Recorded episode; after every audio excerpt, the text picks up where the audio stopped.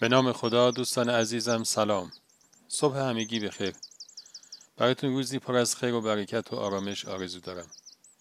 و از شما دعوت می‌کنم داستانه که امروز با عنوان باشگاه 99 تایی ها رو با هم بشنویم.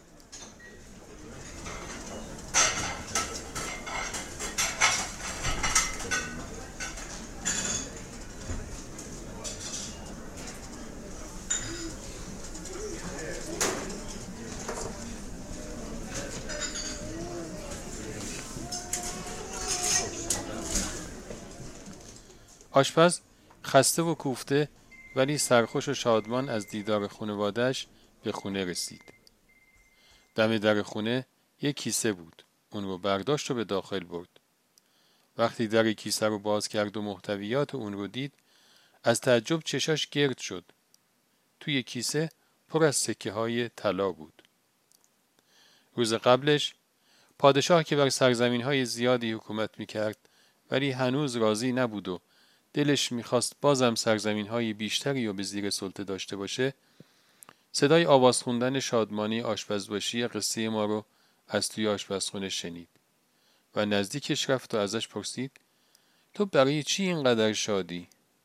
آشپز گفت برای چی شاد نباشم قربان؟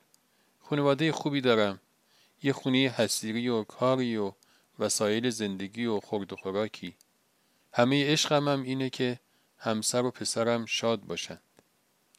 پادشاه توی فکر فرو رفت و ماجرا رو با وزیرش در میون گذاشت. وزیر گفت قربان این آشپز هنوز به باشگاه 99 تایی ها نپیوسته وگرنه این حرفها رو نمی‌زد. پادشاه گفت باشگاه 99 تایی ها دیگه چیه؟ وزیر گفت قربان بفرمایید 99 تا سکه طلا توی یک کیسه بریزند و بگذارند دم در خونه آشپز.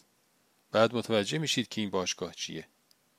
شاه هم دستور داد این کار انجام بشه. حالا آشپز هی سکه های توی کیسه رو میشمرد و می‌دید که انگار یه دونه کمه. پس سکه صدومی کجاست؟ نکنه یکی از همسایه ها اونو برداشته. نکنه پسرش کیسه رو دم در دیده و یکی از توش برداشته. آقای آشپز خونه رو زیرو کرد ولی از سکه صدم خبری نبود. با خودش گفت که باید اضافه کاری بیستم تا یک سکه طلای دیگه به دست بیارم و صدتا رو کامل کنم. بعدش هم بیخواب شد.